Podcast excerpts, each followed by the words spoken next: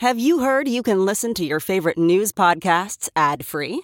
Good news! With Amazon Music, you have access to the largest catalog of ad free top podcasts included with your Prime membership.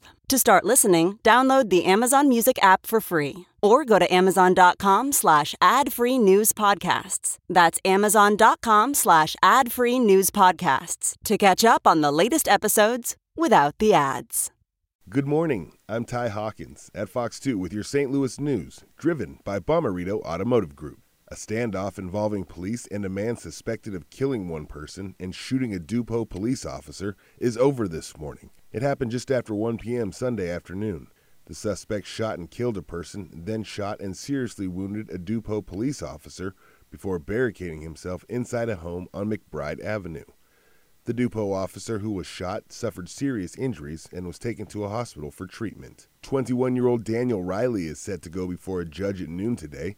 Riley was free on bond when police say he caused a chain reaction crash in downtown St. Louis. It ended with teen volleyball player Janae Edmondson being struck on Saturday, February 18th.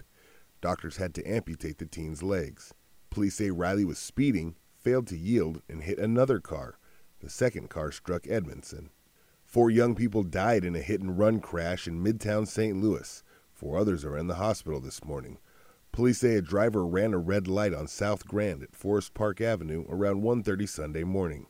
His car hit an SUV, it fell off the overpass and landed on its roof on Forest Park Avenue. The driver blamed for the crash took off.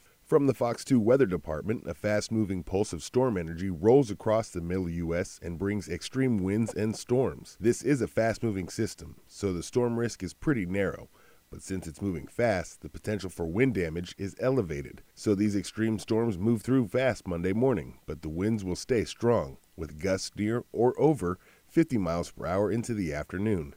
After that, some calm for a few days with some mild temps.